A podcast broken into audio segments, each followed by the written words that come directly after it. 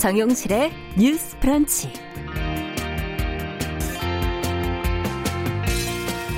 안녕하십니까 정용실입니다. 지상의 정원과 도보길만 조성을 한 공원형 아파트 최근 많아지고 있는데요. 이런 아파트에서 어, 배송 갈등이 종종 벌어진다고 하죠. 이 단지 내 지상 공간은 물론이고 천장이 낮은 지하 주차장에도 택배 차량이 들어갈 수 없어서입니다. 어제도 이 다산 신도시 내한 아파트의 갈등 사례가 보도가 됐는데요. 이 보도를 보니까 기사들은 단지 입구와 현관 사이에서 배송을 전담하는 실버 택배나 또 단지 안에 택배 거점을 만드는 등의 절충안을 좀 내놔봤지만 협의가 지금 잘 되지 않았다고 합니다. 아파트 지상의 차도를 없애는 거는 뭐 어린이들을 비롯해서 주민 안전 문제 때문이기도 해서 이해 못할 일은 아닙니다. 하지만 택배가 또 삶의 일부가 된 지금 같은 시대에 주민들이 미리 대안을 만들지 않는다는 것도 좀 아쉬운데요. 이 신도시가 이름을 빌린 그 다산 정약용의 발명품 중에는 무거운 물건을 이렇게 들어올리는 거중기라는 것이 있죠. 힘들게 일하는 사람들의 노고를 생각하는 마음으로 발명을 한 것인데요. 누가 그럼 이 택배를 거중기처럼 들어올릴 것인가? 그 다산의 그 마음, 그 지혜를 살려서 답을 좀 찾아낼 수 있으면 좋겠습니다. 7월 2일 목요일 정용실의 뉴스 브런치 시작하겠습니다.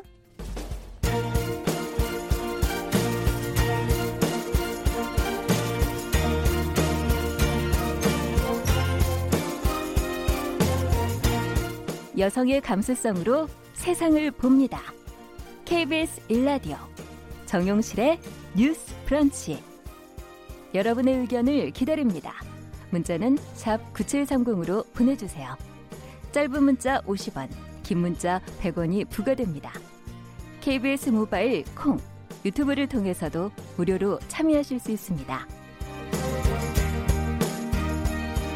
네, 정용실의 뉴스 브런치는 항상 뉴스픽으로 시작을 하겠습니다. 오늘도 많은 분들이 참여를 해주셨습니다. 감사합니다.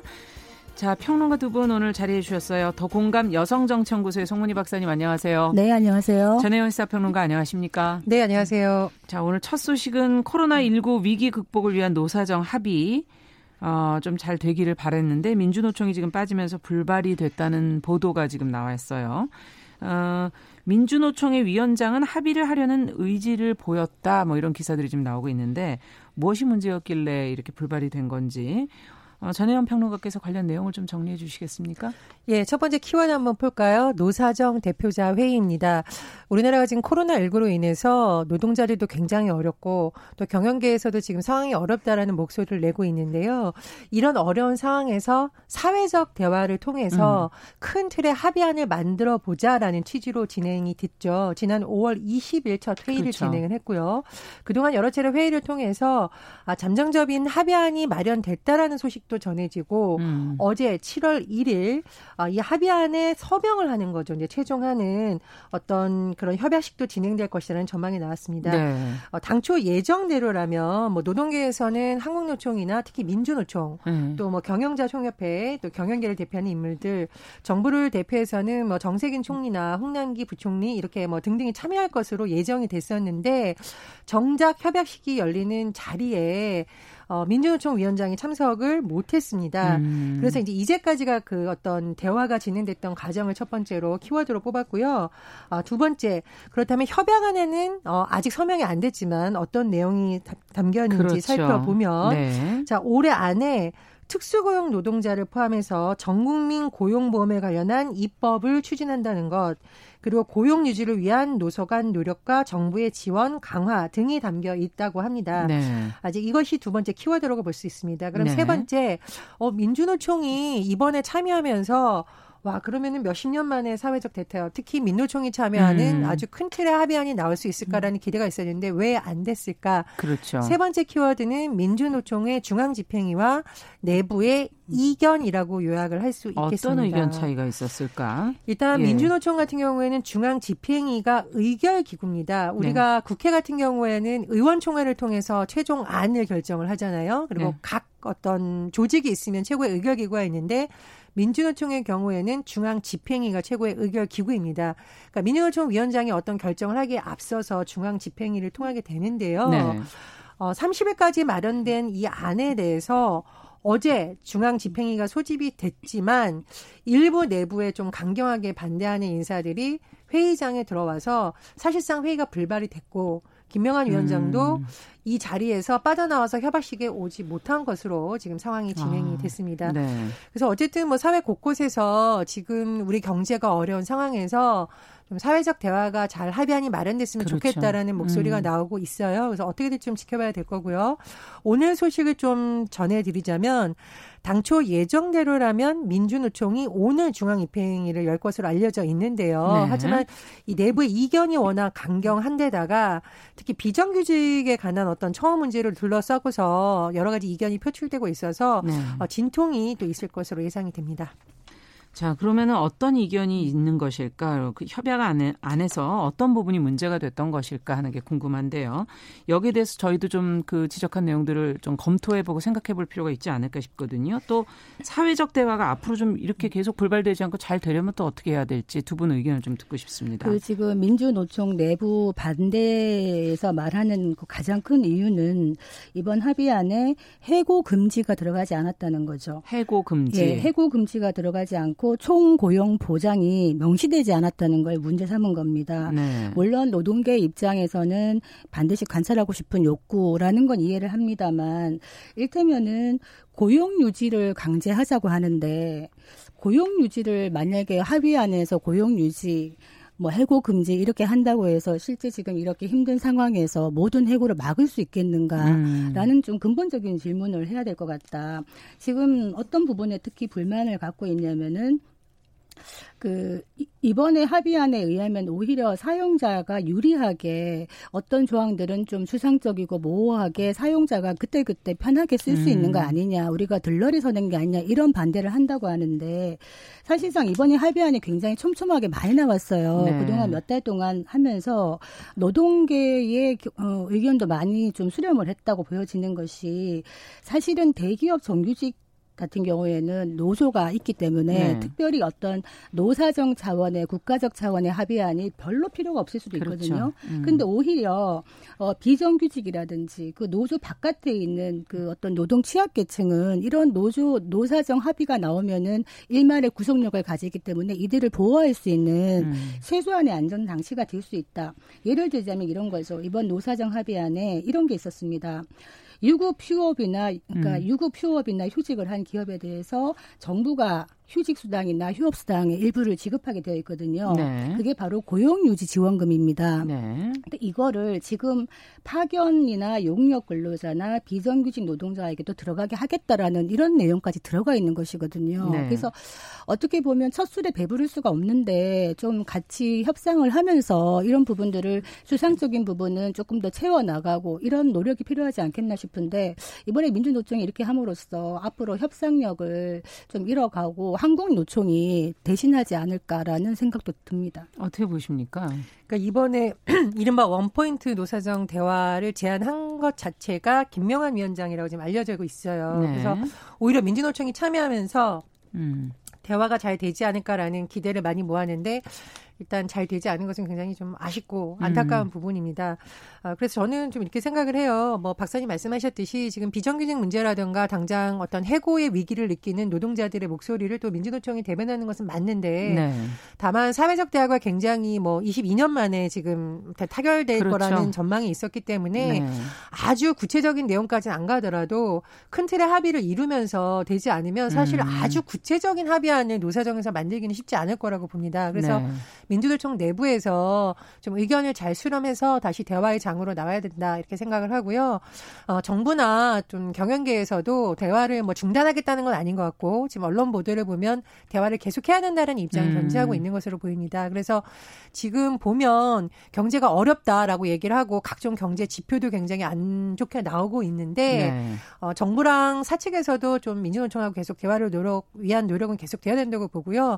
민주노총에서도 지금 보시면 뭐뭐 지금 국내 여론이 이렇게 좋지 않는 것을 좀 간파하셔서 내부에 합의안을 좀 만들어서 사회적 대퇴합을 좀 이루는데 앞장서면 어떨까 좀 그런 생각이 듭니다. 그 지금 민주노총이 조합원이 100만 명이 넘어서면서 네. 사실은 한국의 노동계를 대표하는 제1 노총이 되고 있는 거거든요. 그렇다면 이 위상에 걸맞는 책임도 다 해야 된다. 이 말씀 드리겠는데 지금 이런 식으로 이제 계속 가다 보면은 어 지금 민주노총은 기존에 대통령 직속 경사위라 경사노위 있죠. 음. 경제사회노동위원회에도 불참하고 있어요. 네. 그렇기 때문에 이 바깥에서의 합의까지 이루어지지 않는다면은 민주노총이라는 거대한 어떤 단체가 배제된 식으로 굴러간다면은 음. 결코 바람직하지 않다 이 생각이 들고 제가 이제 비정규직도 얘기를 합니다만 우리가 왜 어, 정규직 비정규직 이런 얘기를 합니다만 사실은 기본적으로 일자리가 있어야 음. 정규직이든 비정규직이든 가능한 건데 제가 이제 경영학과 교수님들하고 진짜 많은 얘기를 해보면 이런 얘기를 하세요.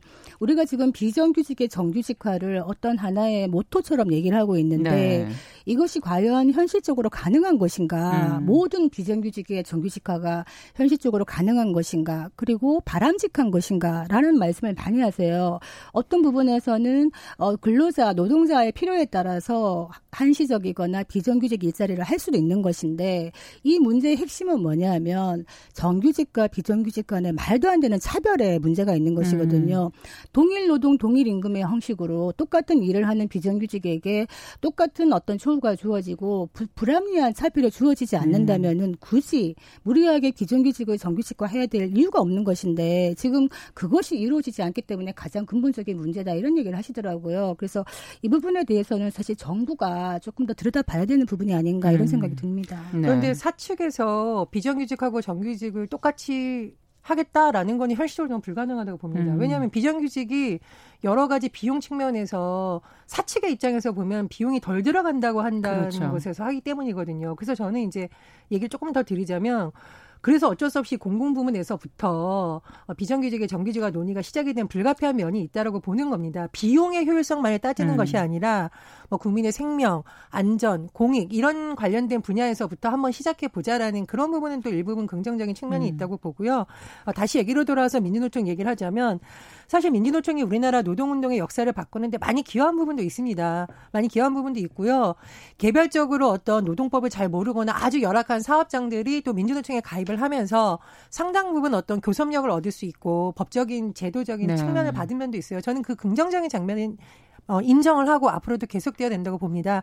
그러나 이제 코로나19 상황에서 음. 사실상 노동자들도 어려운 부분이 있지만 말씀해 주셨듯이 정부에서 창출하는 일자리만으로는 한계가 있기 때문에 어떤 사측을 대변하는 경영계와의 대화는 불가피하다라고 봅니다. 음. 그래서 민주노총이 더더군다나 대화의 장으로 들어와서 그런 어려운 사람들의 입장을 끝까지 대변을 하든 관철을 해주든 네. 다시 대화의 장으로 돌아올 필요는 있다. 그렇게 생각합니다. 그 이번에 비정규직 그 그 주장 중에 저는 좀 와닿는 것은 뭐였냐면요. 지금 비정규직 공동투쟁 공동소집권장이 하시는 말씀이 뭐냐면 네. 지금 정부가 지금 힘든 시기니까 기간산업 안정지원금이라는 거를 40조를 풀었습니다. 음. 근데 이게 조건이 뭐냐면은 고용 총량의 어떤 기업이 고용 총량의 90%를 유지하면은 이걸 주겠다는 건데 아. 거기서 빠져 있는 게 뭐냐면은 이 지원 대상 기업의 고용보험 가입자만 이게 들어가는 거예요. 그러면 정규직이 되겠네요. 그렇죠. 그렇게 네. 하면은 비정규직을 음. 아무리 100%다 해고를 한다 그래도 이 기업은 이걸 받을 수가 있는 거예요. 음. 그만큼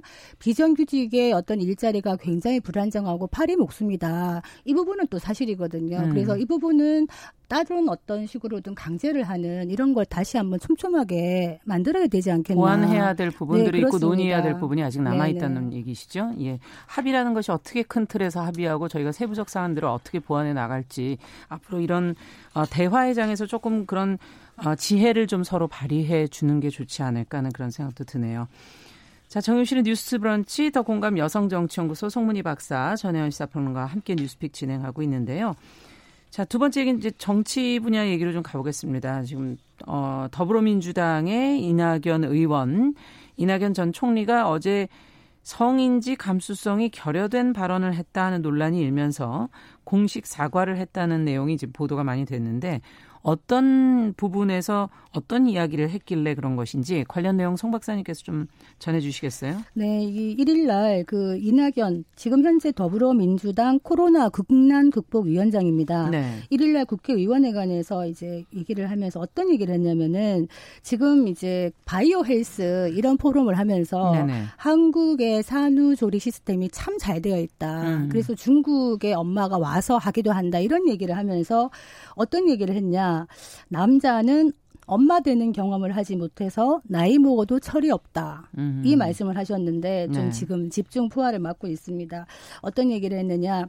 아, 이건 이낙연 학설인데 인생에서 가장 감명 깊은 순간 중 하나는 소녀에서 엄마로 거듭나는 순간이다. 음. 남자는 그런 걸 경험하지 못해서 철이 없다. 이런 얘기를 했고 음. 산후조리원이라는 문화에 대해서 어떻게 얘기를 하냐면 가장 감동적인 변화의 순간에 대접받고 배려받으며 그렇게 하고 싶은 게 당연한 욕구라고 생각한다. 이런 얘기를 했는데 네. 왜 비난을 받느냐. 음. 미래통합당 김은혜 대변인은 이거 여성만을 출산 육아에 책임을 진 존재로 음. 보고 아버지 역할은 폄하한 거 아니냐. 음. 그러면 출산하지 않으면은 철이 없는 것인가. 그리고 비혼이나 그러네요. 난임 부부에 대한 공감이 없다. 이렇게 음. 얘기를 하고 있고 정의당 조혜민 대변인은 어떻게 얘기하냐면 점자는 막말이다. 이렇게 음. 논평을 하면서 출생을 경험한 여성을 우대하는 척하면서 출생과 육아의 책임을 여성에게 전가하고 아빠의 역할은 경시하고 있다. 음. 성인지 감수성이 떨어진다. 이런 얘기를 했습니다. 네. 자, 이 발언에 대해서 두 분의 입장을 좀 들어보고 싶네요. 어떻게 생각하십니까? 이낙연 의원이 이제 사과문을 페이스북을 통해서 올렸는데 네. 늦게라도 네. 뭐 빨리 사과를 하고요. 또 본인이 이렇게 입장을 올렸네요. 아이를 낳고 키우는 가정이 여성만의 몫일 수가 없다라고 음. 하면서 또 여러 가지 제도적 측면의 중요성에 대해서 공감한다는 취지의 글을 올렸습니다. 그래서 어쨌든 주목받고 있는 정치인인 만큼 앞으로 좀 더 세심한 음, 발언이라던가 그렇죠. 또그 진정성을 보여줄 수 있는 정책 추진 사실 그게 굉장히 중요한 거죠. 네. 정치에는 그런 부분이 좀 더 보완이 된다면 좋을 거라고 보고요. 어, 제가 지금 좀 드는 생각은 뭐냐면 제가 예전에 이제 정치를 취재하는 기자를 하면서 좀 깜짝깜짝 놀랐던 순간이 많은데요. 이거는 뭐 보수냐 진보냐 여당이냐 야당이냐 할 것 없이 음. 비슷한 음. 현상이 곳곳에서 일어나고 있는데 네. 어, 이른바 이제 여성 당원 행사 같은 걸 가끔 합니다, 정당에서. 네. 가면 이제 당대표라던가 뭐 유력 정치인들이 와서 서로 인사말을 하는데 인사말을 하면서 괜히 분위기를 띄우려는 의도에서 농담을 하는데요. 음. 이 농담이 그냥 전당원 대회 할 때는 뭐 예를 들면 우리가 뭐 정권을 다시 만들겠다. 음. 뭐, 뭐 정말 대안을 내는 정당이 되겠다. 국민의 지지를 받는 어떤 정책을 내겠다. 이런 경우가 많은데 이상하게 여성당원 행사에서는 약간 좀 성희롱에 가까운 성적 농담으로 분위기를 띄워본다던가 음. 아니 뭐 여기 오신 모든 분들이 다 뭐 미인이시다 이렇게 외모를 가지고 농담을 한다던가 이런 경우가 많아요. 그러니까 저는 좀 들었던 생각이 아니 여성들을 당원으로 본인이 함께 네. 정치적인 목표를 가야 할 동지적 입장으로 보는 것이 아니라 약간 좀 하대해서 보는 듯한 굉장히 불쾌한 기분이 듭니다. 그래서 음. 뭐 이건 이낙연 의원의 얘기는 아닙니다만 여성들을 볼 때 왜 여성들의 관심이 출산 육아만 있겠습니까? 물론 음. 중요한 주제입니다만 안전도 있을 거고요. 그렇죠. 경제도 있을 거고 네. 어, 비정규직 문제 해결하는 데 있어서의 어떤 노동의 어떤 가치에 대한 생각도 있을 건데 그런 쪽으로 완전 철학을 좀 바꿔야 된다 이렇게 생각을 음. 듭니다. 이낙연 의원에 대해서 그리고 또 한마디 한다면은 뭐 우리가 방송 전에도 얘기를 했는데 사실 이낙연 총리로 지명되고 활동할 초기에는 이렇게까지 주목을 받지 않았지만 음. 청문회에서 정말 그 촌철살인 이른바 이낙연 화법이 엄청 화제가 되면서 그렇죠. 굉장히 이제 인기를 얻은 네. 거잖아요. 어, 정치 철학은 충분히 보여줬다고 생각을 합니다. 근데 우리 사회가 정치인이 가진 그런 어떤 정치에 관한 부분뿐만 아니라 아, 남녀 평등을 어떻게 보느냐, 약자를 어떻게 음. 대하느냐에 대해서 관심이 점점 높아지고 있거든요. 그런 부분을 지도자에게 요구하고 있습니다. 그래서 이낙연 의원을 비롯한 많은 유력 대선 주자들이 뭐 성인지 감수성이라던가 양성평등 정책에 대해서 조금 더 관심을 갖고 그런 부분에 철학을 담아서 발언을 한다면 음. 더 국민에게 다가갈 수 있지 않을까 그런 생각이 듭니다. 음. 사실은 뭐 이낙연 전 총리가 이런 말을 할 때 뭐 누구에게 상처를 주겠다든지 의도적으로 한 말은 아닐 겁니다. 우리가 말하다 보면 아 다르고 어 다른데 어떤 날은 내가 의도했던 바와 달리 혀가 막 돌아가는 경우가 있어요. 근데 이 경우가 그렇다는 건 아니고요. 제가 말씀드리고 싶은 거는 이낙연 총리가 이제 거의 70이 되어 갑니다. 음. 그 시대에 그 시대에 어떤 인식을 갖고 있는 그것을 지금 어떻게 보면은 말이 이제 어떤 가치관의 표현이기 때문에 부지불식 간에 나온 것이죠. 그래서 왜 지금의 시대에 따라오지 못하냐고 물론 얘기할 수는 있겠습니다만 대다수의 많은 분들이 그런 생각을 갖고 있었고 정치 권에 그런 분들이 많다. 이거를 바꾸어 나가는 것도 역시 우리의 몫이다. 음. 이 말씀 드리겠고 어 생각나는 게 예전에 홍준표 전 대표가 네. 설거지는 하늘이 내려준 여자의 몫이다. 이래가지고 한번 집중포화를 맞은 적이 예. 있었는데 어떻게 보면은 그 시대의 진짜 인식을 반영하는 것이고 저도 그때 어떻게 이런 말을 공개적으로 하느냐 이런 음. 말을 했었는데 저는 제 개인적인 호불호의 스타일이겠습니다만은 정치인들 중에 본인의 의식과 또 다른 이야기를 하는 경우가 많습니다. 본인은 이런 생각을 하고 있으면서도 실제로 어떤 대외적인 메시지는 굉장히 다른 좋은 메시지를 내는 분들이 있는데 저는 이것도 역시 위선이 아닌가 좀 이런 생각이 드는데 정치인의 메시지는 진정성이 관건이다. 음. 본인의 어떤 철학이 진짜 그대로 드러나야 개입이 없고 그것이 바로 국민들의 마음에 바로 다가갈 수 있다. 이 말씀 드리겠습니다. 한마디만 더 붙이자면은요. 이낙연 의원이 이런 말을 했습니다. 어, 저만의 경험으로 세상을 보려 하지 않는지 경계한다. 아, 박사님 말씀해 주신 내용 음. 여기에 많이 들어가 있다고 생각을 해요. 본인의 경험도 중요하지만 시대의 변화를 읽는 것이 또 정치인의 사명이잖아요. 그래서 이낙연 의원이 시대의 변화와 국민 한 분한 한 분의 삶을 더 세심하게 살피고 챙기겠다. 음. 이렇게 강조를 했습니다. 굉장히 주목받는 정치인인데 이런 모습 말씀해 주셨듯이 좋은 정책으로 또 앞으로 공개석상에서 하시는 발언이 음. 더 주목을 받을 것 같은데 어, 성인지 감수성에 대한 부분은 특히나 더 주의해서 하면 어떨까 생각이 듭니다. 그 저는 요 남자는 애다 이런 말 좀 안 했으면 좋겠어요. 음. 남자는 다 애야, 나이 들어도 애야, 철이 안 들어 이런 얘기가요. 네. 어떻게 네. 들어갈 수 있냐면 약간 회피성으로 갈 수 있어요. 음. 남자는 애고 철이 안 되니까 뭐 애가 뭐 하겠어요. 그 집안일도 못 하는 거예요. 음. 애도 못 보는 거예요. 음. 이런 식으로 갈 수 있기 때문에 그런 말도 좀 저는 마땅하지 않다고 생각하고 여자가 아이를 낳는 것은 굉장히 소중한 경험입니다만 아이를 낳지 않은 여자가 그렇다면은 철이 들지 않는 것인가? 음. 남자와 마찬가지로 또 그건 아니거든요. 독일의 최장수 총리 앙겔라 마르케 메르켈 총리도 아이를 낳지 않았습니다. 네. 그렇지만 얼마나 국정 운영을 잘하고 있습니까? 음. 철이 없는 지도자가 아니란 얘기죠. 그래서 정말 말 하나 하나 메시지는 굉장히 중요하다. 이 말씀드리겠습니다. 네. 자, 마지막으로 저희가 짧게 그 자궁경부암에 관련된 내용을 좀 어, 짚어보죠. 예방과 종식이 가능한 유일한 암으로 어, 지금 알려지고 있는데 사실 아직 이 부분을 완전히 인식하고 있지는 못한 것 같아서 어, 관련 내용을 좀 정리하면서 저희가 좀 알려드릴 정보가 있다면 좀 알려드리죠. 예, 우리가 암 굉장히 두렵고 보통 뭐 이렇게 생각을 하잖아요. 예. 건강 관리 잘하고 조기 검진하고 그런데 정말 우리가 알고 있지만 관가하기 쉬운 암이 자궁경부암입니다. 음. 많은 여성들을 위협하는 요소인데 중요한 것은 백신을 통해서 거의 뭐 100%에 가깝게 음. 예방을 할 수 있다고 전문가들이 조언을 하고 있습니다. 그래서 이 자궁 경부암을 줄이려는 첫 번째 노력은 이 원인인 인유두종 바이러스 감염을 막기 위한 백신을 맞는 것이고요. 네. 두 번째로는 말 그대로 이제 조기 검진을 통해서 정기적인 검진을 통해서 하는 건데요. 어, 최근에 전문가들이 강조하는 부분은 두 부분입니다. 지금 우리나라 같은 경우에는 음. 매년 만 12세 여성 청소년을 대상으로 백신을 무료로 지원받을 수 있어요. 네. 그러니까 2세대는 오히려 상대적으로 안전하다고 볼 수 있는데 오히려 이 대상이 아니었던 20대, 30대, 40대들의 경우에는 어, 상대적으로 이제 성생활이 많은 연령대인데도 음. 백신 접종의 중요성을 간과해서 오히려 위험에 노출돼 있다. 아. 이런 지적이 나오는 부분은 좀 많이 새겨들어야 될 것 같고요. 네. 두 번째로 해외 선진국에서는 지금 남성 청소년들을 대상으로 무료 백신을 하고 있습니다. 음. 여성들뿐만 아니라 그 이유는 자궁경부암을 막기 위해서는 여성들의 노력도 물론 중요합니다만 네. 어떤 성관계를 통해서 전염되는 확률이 워낙 높기 때문에 남성 청소년기부터 접종을 하는 것이 매우 바람직하고요. 음. 또 남성들도 이 바이러스로 인해서 다른 질병을 얻는 경우가 많다고 하니까요.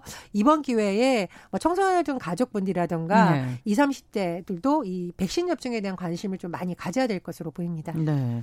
자, 이 백신 접종률이 조금 더 높아진다면 좋을 텐데 그리고 앞서 얘기해 주신 것처럼 좀 인식이 잘못된 부분도 조금 있는 것 같아요. 어떻게들 보십니까? 그러니까 이 백신을 음. 여자들만 주로 맞는 거라고 오해하시는 건데요. 네. 사실은 이게 성관계를 통해서 자궁 안으로 침투가 바이러스가 되면서 발생하는 것이라 평생 성관계를 하지 않는다면은 뭐 굳이 맞을 필요가 음. 없겠습니다만은 사실은 이게 남녀 공통의 문제거든요. 음. 그래서 그 영국, 호주, 미국, 캐나다 이런 선진국 중에서 한 40개국은 여자뿐만 아니라 남자 아이들도 필수 접종을 지금 네. 하고 있는 거예요. 그래서 어 남자들도 접종 대상으로 지금 이제 저도 몇 년 전에 요즘은 이제 어린 아이 여자 아이에게는 약간 무료 접종을 지금 하고 있어요. 한국도. 음. 그런데 이거를 남자 아이에게까지 조금 필수 접종을 하면 좋겠다. 그리고 여기에 대한 인식 이게 뭐 단순히 사랑하는 여자를 위해서 이, 런 차원을 떠나서 네. 이 접종을 하면은 남자들도 뭐 항문암이나 여러 가지 이런 것들을 좀 예방할 수 있다고 하니까요. 음. 그래서 요즘은 젊은 남녀 커플들이 많이 같이 와서 맞기도 한다. 네. 이런 얘기 하는데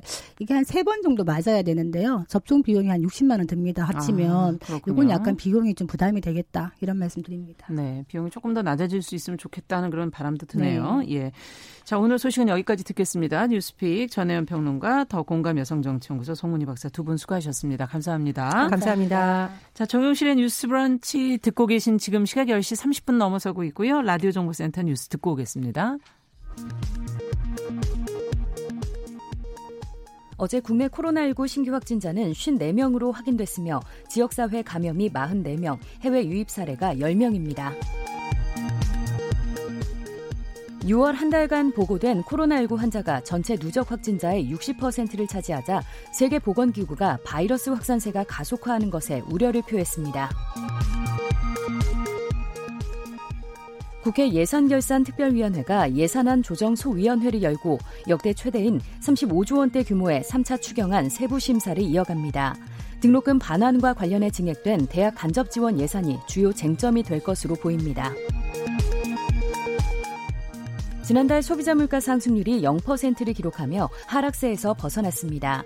마이너스 마이너스, 마이너스 0.3%를 기록했던 5월보다 다소 올라간 수치입니다. 금융감독원이 옵티머스 자산운용 환매 중단 사태와 관련해 펀드 사무 관리 회사인 한국예탁결제원과 수탁회사인 하나은행에 대한 현장 검사에 착수했습니다. 지금까지 라디오 정보센터 조진주였습니다.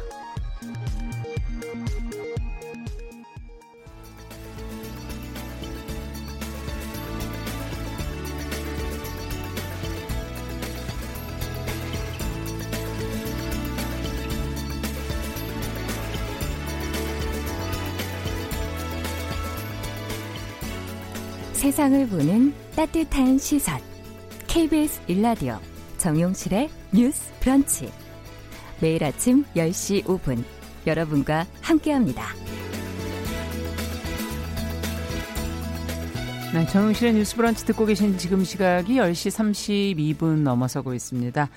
자, 이번에는 네티즌들이 한 주간 관심을 가졌던 이슈들이 무엇이 있는지 살펴보겠습니다. 검색어 뉴스. 오늘도 시선 뉴스의 박진아 기자 자리해 주셨어요. 어서 오세요. 네, 안녕하세요. 자, 이번 주는 어떤 키워드들이 많이 검색이 됐던가요? 네, 이번 주도 연애부터 뭐 사회, 정치, 특히 부동산 뭐 다양한 정말 키워드들이 음. 많았는데 그 중에서도 다른 코너 통해서 많이 들으실 수 있기 때문에 네. 저는 생활 건강 관련된 생활 건강 네, 내용들 준비했습니다. 네. 첫 번째는 음식점 유형별 핵심 수칙인데요. 아, 코로나 19 상황에서 말씀하시는 네, 거죠? 네, 맞습니다. 예. 이 보건복지부 중앙사고 수습본부가 마스크 착용이 어렵고 밀접한 환경인 음식점의 감염 전파 위험성을 사전에 좀 차단하기 위해서 음. 식점 단일 지침을 유형별로 이렇게 좀 분류 유형별로 네 분류했습니다. 얼마 전에 그 경기도 한 부페 음식점, 네. 뷔페 음식점에서 집단 감염 발생했었고 그 후에 지금 맞죠. 이런 문제들 지금 계속 대두되고 있잖아요. 네 맞습니다. 예. 말씀하신 것처럼 경기도 뷔페 음식점 외에도요 음. 식점을 통해 10건 또 50여 명이 넘는 감염 전파 사례가 발생하고 음. 있어서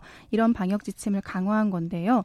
음식 제공 형태나 공간 구조가 사실 좀 제각각인 점이 있기 때문에 아. 이런 걸 고려해서 일반 식당 또 단체 식당 뷔페 이렇게 분류해서 방역 수칙을 세분화했습니다. 하나씩 좀 살펴봐야겠네요. 네. 예. 먼저 뷔페 같은 경우인데요. 음식 가지고 갈 때 반드시 마스크 착용하셔야 됩니다. 음. 또 공용 집게를 이용해서 우리가 음식을 이렇게 덜으잖아요. 네네. 때문에 공용 집게 등 사용 전후로 손 소독제를 사용하거나 비닐 장갑 껴야 아. 되고요. 또 식당 종사자들 같은 경우는 예약제를 통해서 이용자 수를 조절하고 이 다중이 모이는 행사는 개최를 자제하는 것이 좋습니다. 네. 중대부는 특히 특히 이 뷔페를 우리가 방문 판매업, 일시 수용 인원 300명 이상인 대형 학원, 유통물류센터 등과 함께 추가로 고위험, 고위험 시설, 시설, 네 이렇게 지정을 했습니다. 네. 그러면은 어 뷔페 식당이 아닌 그런 구내 식당 또 단체 식당 네. 이런 곳은 어떻게 해야 될까요? 네, 일단 단체 식당 같은 경우는요 시차제를 적용해서 우선은 동시 인원을 좀 줄이는 것이 가장 중요합니다. 음. 또 우리가 식당은 보통 이렇게 마주보고 밥을 먹잖아요. 그렇죠. 그런데 마주보지 않고 한 방향으로 앉아서 이렇게 음. 식사를 하거나 우리 한자 갈지자 쉽게 지그재그라고 표현을 하지 않습니까? 앞쪽엔 없고 네. 건너편에는 있는. 네, 맞습니다. 예. 그렇게 앉아서 인원을 분산시켜서 앉는 것이 좋습니다. 그렇기 때문에 종사자는 좌석에 칸막이를 설치하는 것도 이제 권고가 되고 있고 음. 권고라기보다는 이제 많이들 하셨어요. 네, 맞습니다. 네. 휴게소 같은 데도 좀 많이 돼 있더라고요. 예. 그러거나 테이블을 한 방향으로 배치해야 합니다. 또 가장 사실 일반적으로 많이 이용하는 게 일반 식당일 것 그렇죠. 같아요. 일반 식당 같은 경우는 이용자들도 좀 많이 주의를 하셔야 되지 않을까 싶은데 일단은 머무는 시간 최소화하고요. 그러니까 식사만 하시고 나가시라는 네. 얘기겠네요. 식기 같은 음. 경우 반드시 개인별로 꼭 사용해 주셔야 됩니다. 근데 이게 우리가 이제 술자리를 하거나 이런 경우는 좀 섞일 수가 있기 때문에 음. 아무래도 코로나19 상황에 대비해서 좀 더 주의하시는 게 좋고요. 네. 또 주류 판매하는 음식점 같은 데서는 우리가 주류 이제 술 드시기 전에 이제 구호를 외치거나 음. 그런 행동들을 하시는데 이게 침방울이 굉장히 많이 튈 수 있는 행동이 되잖아요. 그렇군요. 네, 그래서 예. 저도 생각하지 못했는데 아 이런 아, 행동들 하나 하나가 되게 중요할 수 있겠구나라는 음. 생각이 들더라고요. 그래서 이런 행동들 자제하시고 네, 꼭 이 행동들을 지켜서 나와 남을 다 이렇게 지켰으면 네, 지켰으면 네. 좋겠습니다. 네, 이 권고 사항들이 참 세부적이네요. 이제는 네. 어, 중앙재난안전대책본부에 따르면은 저희가 또 하나 더 알려드린다면 코로나19 어르신들을 뵙거나 또 어르신들 지금 이용 시설 방문을 하실 때 한 번 더 증상 점검하고 네. 방역 수칙을 꼭 좀 지켜주시기를 어, 코로나19 이제 어르신들한테 더 치명적이기 맞습니다. 때문에 중앙재난안전대책본부에서도 다시 한번 또 안내 말씀을 드렸습니다. 자, 그러면 다음 키워드도 좀 살펴봐야 되겠어요? 네, 다음 키워드는 틀리인데요. 틀리. 네, 어제가 7월 1일이었잖아요. 네. 7월 1일이 틀리의 날입니다. 이것도 날이 있군요. 틀리의 네, 날. 네, 이 틀리의 날이 지난 예. 2012년 7월 1일에 75세 이상 어르신을 대상으로 틀리가 건강보호 급여 대상이 아. 된 날이에요. 아. 그래서 이때 이날을 기념해서 제정이 된 건데, 예, 어제 대한치과 보철학회가 기념식을 진행하기도 했고요. 음. 이 진행을 한 가장 큰 목 적은 코로나19 감염증 예방을 위한 틀니 사용자 구강 건강 관리 요령을 좀 발표를 하기도 했습니다. 그 내용이 좀 궁금하네요. 네. 음. 먼저 틀니라고 하면 음. 보통은 이 가철성 보철물인 틀니, 그러니까 어르신들이 사용하는 틀니만 생각을 하는데 네. 치과 보철물을 포함한 모든 게 다시 틀니라고는 한다고 해요. 아. 그래서 일단 이 단어는 어르신들 우리가 흔히 생각하는 어르신들이 착용하는 틀니만은 아니라는 거 일단 음. 알고 계시면 되고요. 대부분의 이제는 나온 내용은 어르신들을 위한 그런 내용이었습니다. 음. 이 학회에 따르면 주요 사망 원인인 흡인성 폐렴을 예방하기 위해서는요 구강 위생 관리가 굉장히 중요하다고 해요. 그렇군요. 네, 그래서 구강 위생 관리와 또 어르신들을 위해 틀니 관리 요령 숙지해야 하는 건데 음. 우선 틀니 임플란트와 함께 65세 이상 건강보험 혜택 받으실 수 있습니다. 네. 네, 알고 계시면 좋고요. 일단 이 틀니의 기능을 좀 봤더니 치아의 5분의 1 정도밖에 되지가 않는다고 해요. 그러니까 음. 이 치아는 주변 잇몸뼈를 지지를 받아서 이렇게 강한 이렇게 씹으면서 힘을 내는 건데 틀니는 말 그대로 잇몸 자체에서 힘을 받는 거기 때문에 아. 좀 한계가 있습니다. 네, 네 그 점 아셔야 하고요. 그래서 틀니를 사용할 때도 중요한데 보통 틀니를 이렇게 맞추시고 나면 우리 이랑 비슷하게 처음부터 잘 맞지가 않는다고 해요. 그래서 음. 2, 3회 정도 조정 기간을 반드시 거치는 것이 좋다 이렇게 얘기를 했고요. 또 사용하다 보면 노화로 인해서 잇몸이 줄어들거나 변형이 되면은 그렇더라고요. 네, 최초에 음. 맞췄던 틀니가 좀 불편해질 수 있거든요. 그러니까 이를 방지하기 위해서는 주기적으로 병원 음. 방문해서 음. 상태를 확인하는 것도 좋습니다. 네, 약간 시끄러면 어떻게 보면 다시 좀 적합하도록 약간 네. 좀 조정을 받으셔야 된다는 건데 맞습니다. 평소에 세탁을 잘 이게 세탁이라 해야 되나 세척을 잘 네. 하셔야 되잖아요, 그걸. 세척이 진짜 예. 중요한 예. 건데요. 이 틀니의 주성분이 아크릴릭 레진이라는 합성 수지라고 음. 해요. 이게 열을 가하면 영구 변형이 유발될 수 있기 때문에 말씀드린 것처럼 전문가가 맞춰준 틀니도 처음부터 잘 맞지 않는데 음. 열을 가해지면 변형이 될 수 있다는 거죠. 그래서 반드시 세척도 중요하고 열이 가까운 데 있지 않는 것이 중요한데요. 뭐 삶는다든가 이런 건 안 된다는 네, 말씀이시고. 절대 안 되고요. 예. 또 세척할 때 틀니 전용 치약 있습니다. 네, 의치 세정제 이런 것들을 사용해야 되는데 음. 그 이유가 여기에는 연마제가 안 들어 있다고 해요. 근데 일반 치약에는 보통 연마제가 들어 있기 때문에 있죠. 네, 그래서 일반 치약으로 이렇게 세척을 하시거나 그러면 이게 또 아. 틀니를 마모시킬 수 있기 때문에 반드시 전용 치약이나 전용 세정제 사용하시는 것이 좋고요. 어, 그러니까 재질이 다르기 때문에 네, 우리 맞습니다. 치아와 네, 예. 네, 그렇습니다. 그렇군요. 또 잇몸 조직 또 틀니 많이 착용하고 있다 음. 보면은 또 조직 잇몸 조직이나 구강 건강에 또 악영향을 줄 수 있기 때문에 최소한 수면할 때는 틀니를 제거하시는 음. 게 좋고요. 아까 말씀드린 대로 열이 좋지 않기 때문에 차가운 물에 담가 놓고 또 이게 일반적으로 습관 때문에 틀니를 착용하고 나서도 음식을 좀 한쪽으로 씹으시는 분들이 많다고 음, 해요. 음, 근데 이게 시소처럼 음. 모양이 변형된다고 합니다. 한쪽으로만 많이 씹으면 그러니까 틀니 모양이 이쪽만 씹게 되다 보면 예. 이쪽만 내려앉게 되니까 아. 네, 좋지 않아서 그런 부분도 골고루 씹어줘야 된다. 이런 아, 점 알고 그렇군요. 계셔야 됩니다. 예. 자, 그럼 마지막 키워드를 또 살펴보죠. 네, 마지막은 세균성 설사 주의인데요. 지금요? 네, 지금 계절에 특히 주의하셔야 됩니다. 음. 높은 온도, 습도가 특징인 여름이 사실 세균이 자라기 가장 좋은 계절이잖아요. 습하니까. 네, 예. 근데 이때 특히나 설사가 주의가 된다고 하는데요. 아. 질병관리본부가 2016년부터 2018년 사이에 설사 환자 분변 검체를 조사를 했습니다. 네네. 총 29,717건의 검체 중에서 감시 대상 병원체는 병원성 대장균 1,395건, 음. 무려 이게 31%나 된다고 상당히 하더라고요. 비율이 높네요. 대장균. 네, 네 그다음에 살모넬라균 1,065건으로 24%, 그다음 캠필로박터균이 391건, 8.8% 순으로 확인이 됐습니다. 이게 다 이제 세균성 설사인 네. 건데 원인균인 거죠. 네, 맞습니다.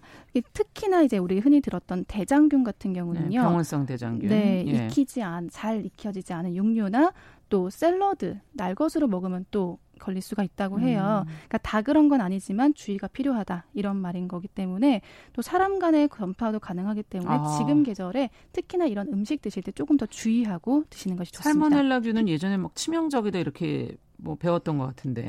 뭐 물론 균이 음. 이제 발전이 되다 보면 당연히 치명적일 수 있고 음. 특히나 요즘 상황에서는 그럴 수는 있긴 하지만 그렇게 막 생명을 위협할 만큼 너무나 음. 그렇게 생각하진 않으셔도 되긴 합니다. 하지만 말씀드린 것처럼 음식물 섭취를 했는데 이게 한 24시간 정도 지나고 발열, 복통, 설사 등이 지속이 되는데도 불구하고 치료하지 않으면 말씀하신 것처럼 위험한 상황까지도 갈 수 있기 때문에 반드시 병원 방문하시는 것이 좋고요. 네. 이 살모넬라균 같은 경우는 아까 대장균과 마찬가지로 육류, 익히지 않은 육류 음. 조심하셔야 되고 달걀이나 우유 등 먹었을 때 나타날 수 있습니다. 아. 또 이때 아무래도 화장실을 많이 자주 가게 되다 보니까 예, 예. 탈수 현상이 나타날 수 있어요. 수 그래서 예. 특히나 수분 섭취에 특별히 신경 써주셔야 되고요. 음. 또 마지막으로는 캠필로박터 세균인데요. 사실 이름이 좀 어렵죠. 네, 어려워요. 근데 이게 우리나라에서 지금 지속적으로 늘어나고 있는 추세이기 때문에 아. 조금 더 주의해야 된다 이렇게 생각하시면 될 것 같아요. 이거 같은 경우는 아까와 비슷하게 뭐 오염된 가금류나 육류, 유제품 섭취를 통해서 이 감염이 되는데 특히나 우리나라 사람들이 좋아하는 닭고기 네, 아. 닭고기 등의 가금류에 인해서 감염이 가장 흔한 병이라고 해요. 음. 그래서 이 캠필로박터 세균도 좀 주의하셔야 되고요.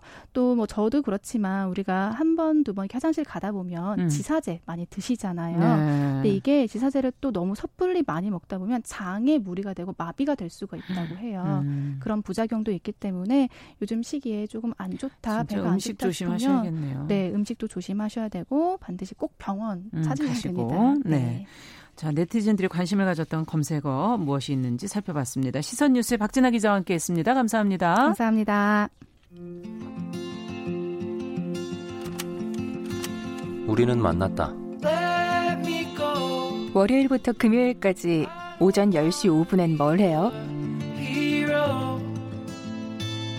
참고로 말하지만 정용실은 뉴스 브런치를 들어요.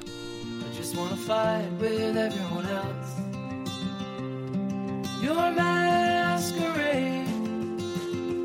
I don't wanna be a part of your parade. 네, 이번에는 작은 서점주의 안목으로 고른 신간을 어, 소개 받아보는 그런 시간이죠. 동네 책방. 오늘은 부비프의 박은지 대표 자리해 주셨습니다. 어서 오십시오. 안녕하세요. 네. 자, 박은지 대표님이 뭐 요즘에 의미 있는 프로그램들을 많이 준비하고 계시다고 네. 들었는데 뭘 하고 계세요? 어, 그 저희가 어, 독립 출판 작가들의 릴레이 북토크를 계획을 하고 아. 있어요. 그 출판사에서 책을 출간하시는 그 유명한 작가분들은 예. 이런 신간이 딱 나오면 북토크나 독자의 만남이 굉장히 많이 계획이 돼 있는데 네. 독립 출판 작가님들은 신간이 나와도 이런 행사를 열기가 좀 어렵거든요. 음. 자본이나 뭐 마케팅 측면에서 다 혼자 하다 보니까 음. 여력이 좀 안 되는 경우가 많았는데 저희가 그래서 독립 출판 작가들이 책 홍보도 하고 독자와의 만남 시간도 가질 수 있는 그런 음. 자리를 만들어 보려고 합니다. 어. 이게 성북구와 협업으로 진행해서요. 대관료 예. 없이 독립 출판한 책이 한 권 이상만 있으시면 돼요.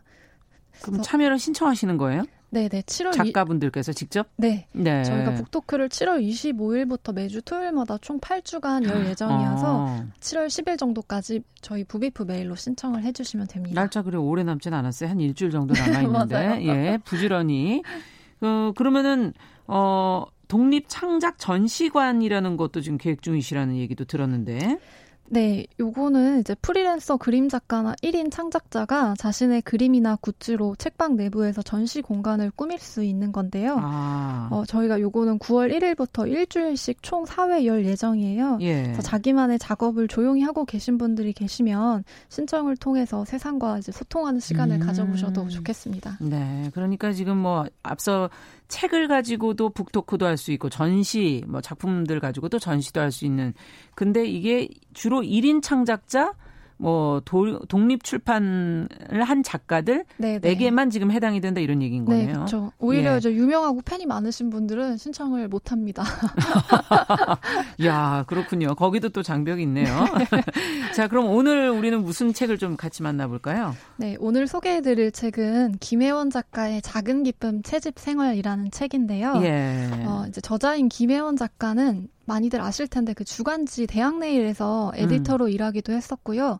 어, 어젯밤 그 소설 읽고 좋아졌어. 또 여전히 연필을 씁니다 같은 책을 쓰기도 하신 분이에요. 예. 이 책들이 모두 편안하게 읽을 수 있는 에세이 형태의 글이었는데요. 음. 오늘 소개해드릴 작은 기쁨 채집생활 역시 부담 없이 읽어 내려갈 수 있는 일상 에세이입니다. 아. 네, 이게 어떻게 보면 특별할 것 없는 일상 속에서 나를 돌보고 또 지키면서 살아가는 소소한 이야기들이 편안하고 또 유쾌한 목소리 로 담겨 있는데요. 머릿속이 복잡할 때 휴식하는 기분으로 읽어보셔도 참 좋을 책입니다. 아, 그렇군요. 지금 표지를 보니까 작은 기쁨 채집 생활. 저는 이 제목을 어디선가 봤어요. 제가 이제 가끔 인터넷 서점들의 책들 음. 쭉 보는데 제목이 상당히 끌리는 제목이에요. 어, 예. 맞아요. 그리고 안에 밑에 보니까 사진으로 어떤 걸 하면 좋을지 어떤 작은 규칙들을 지금 음. 이렇게 적어서 뭐 매일 쓰는 물건이니까 예뻐해야 된다. 나하고 합이 맞는 장소를 뭐 찾아야 된다. 뭐 이런 재밌는 내용들이 표지에도 이렇게 그려져 있네요. 사진과 함께. 네, 이제 음. 거기에 나와 있는 것들이 김혜원 작가가 채집한 작은 기쁨들인데요. 네. 이 책을 쓴 김혜원 작가는 평소에 잘하는 말이 있었대요. 이게 음. 아, 내가 이럴 때가 아닌데 이 말을 되게 잘했대요. 자주 하고. 무슨 뜻인가요? 그러니까 수험생 시절에는 좋아하는 사람이랑 데이트를 하고 나서 아, 내가 공부해야지. 내가 데이트를 하고 있을 때가 아닌데 이럴 때가 아닌데 이런 말 하면서 불안해하고 네. 10년 전에는 학점을 따느라서 아, 이럴 때 아닌데 또 5년 전에는 취업을 못 해가지고 또 작년에는 회사가 위기여서 그런 말을 이제 계속 했던 거예요. 어. 그래서 그러다 보니까 매년 아 지금은 마음 놓고 행복할 때가 아닌데라고 생각을 했다고 합니다. 아. 그래서 그런 생각을 하다 보면 나를 사람들 다 그렇지 않나요? 맞아요.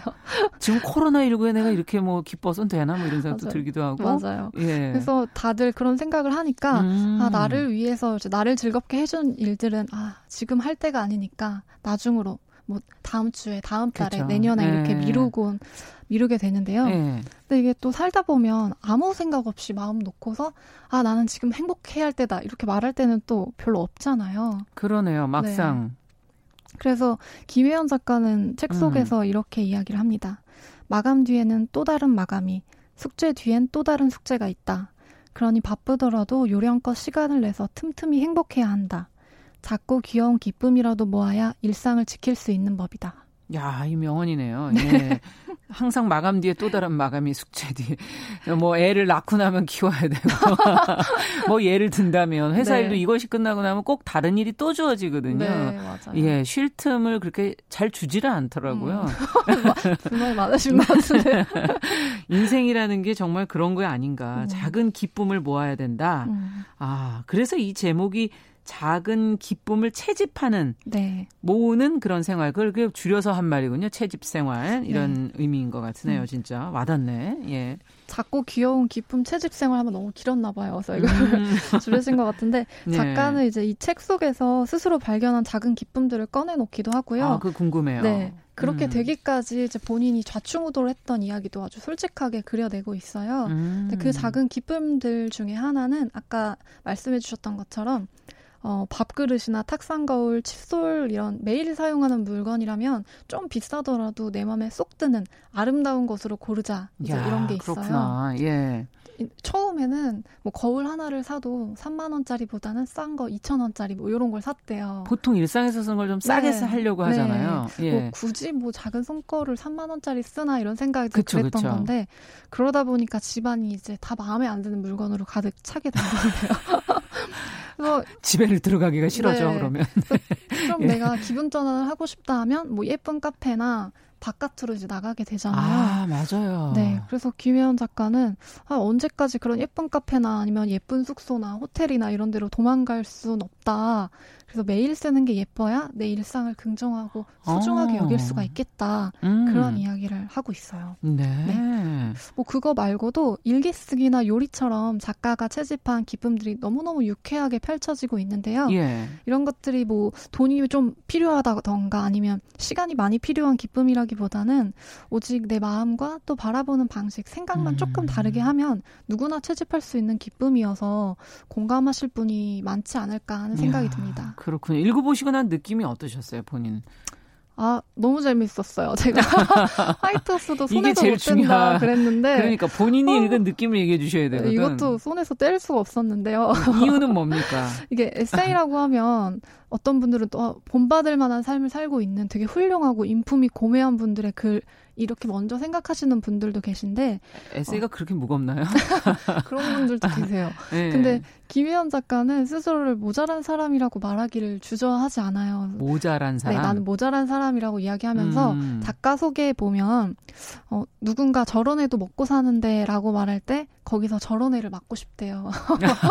그래서 모두에게 힘과 용기를 주고 싶다 이런 얘기를 하셨는데 네. 책에 보면 음. 버스에 탔는데 나 혼자만 검정 스타킹 신고 있으면 어떡하지 이런 생각에 사람들이 수근거릴까봐 추워도 검정 스타킹 못 신는 그런 모습을 어. 보여주기도 하고요. 예. 드라마를 보는 남편한테 어, 저 사람은 나쁜 놈이야 착한 놈이야 이렇게 물었다가 음. 남편이 둘 다 아닌데 입체적인 캐릭터야 이렇게 말을 해서 멋스게 하기도 합니다. 네, 정말 주변에서 내 모습을 보는 것 같은 그런 모습이 드러나서 재밌는 친근해지기도 하네요. 네, 네, 그런 모습들이 친근하게 느껴지기도 하고 되게 오래 알아온 친구 같기도 음. 해요. 그래서 책을 읽, 읽다 보면은 친구와 마주 앉아서 뭐 카페에서 아니면 술 한잔 하면서 아. 이야기 나누는 기분이 드는데요. 근데 심지어 그 친구가 또 웃기기까지 한 거예요. 아, 유머가 또 있는 네, 거군요. 책을 어. 이제 계속 읽게 됩니다. 이야. 원래 이게 어, 책이라는 것도 이제는 전과 달리 그 거리를 많이 좁힌 것 같고 음. 독자들과 함께 그 가장 재밌게 읽으신 대목을 하나 들어본다면 같이 저희도 잠시 조금 느껴보죠. 네, 그책 네. 속에서 음. 김혜원 작가가 대학내일에서 편집자로 일하던 시절의 이야기가 나와요. 네. 종이 잡지는 위기다 이런 말도 되게 많았었고, 그쵸. 네 폐간에 대한 말이 솔솔 이제 나오고 있었는데 음. 종이 잡지다 보니까 조회수를 측정할 수도 없고 댓글을 확인할 수도 없잖아요. 그럼요. 네, 그래서 윗선에서 이거 폐가는 이렇게 얘기가 나올 때, 음. 어, 아닙니다. 우리 잡지 이렇게 팬도 많고, 이것 좀 보세요. 이렇게 보여줄 게 없, 더래요 그래서 독자 간담회를 열었는데, 매주 잡지를 챙겨보신다는 독자님들이 오셨어요. 아. 그래서 그분들한테, 어, 저희가 독자님 같은 분들이 있다는 걸 어떻게 확인하고 어떻게 알 수 있을까요? 이렇게 물었더니, 예.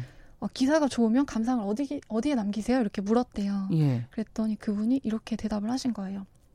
마음속에 남겨요. 이렇게 아, 이렇게 말씀을 하셨대요. 이것도 지금 보여줄 수는 없는 건데. 네. 어. 또 옆에 계신 분은 수줍게 웃으시면서 저는 일기장에 적어요. 이렇게 아, 얘기를 하셨다고 합니다. 음. 그러니까 그 얘기가 저는 되게 재밌으면서도 감동적이었는데요. 음. 내가 만드는 잡지에 대한 좋은 피드백을 윗선에 보여주고 싶은 그런 직장인의 조바심과 또 순수하기 그지없는 독자들의 모습이 오버랩 됐거든요.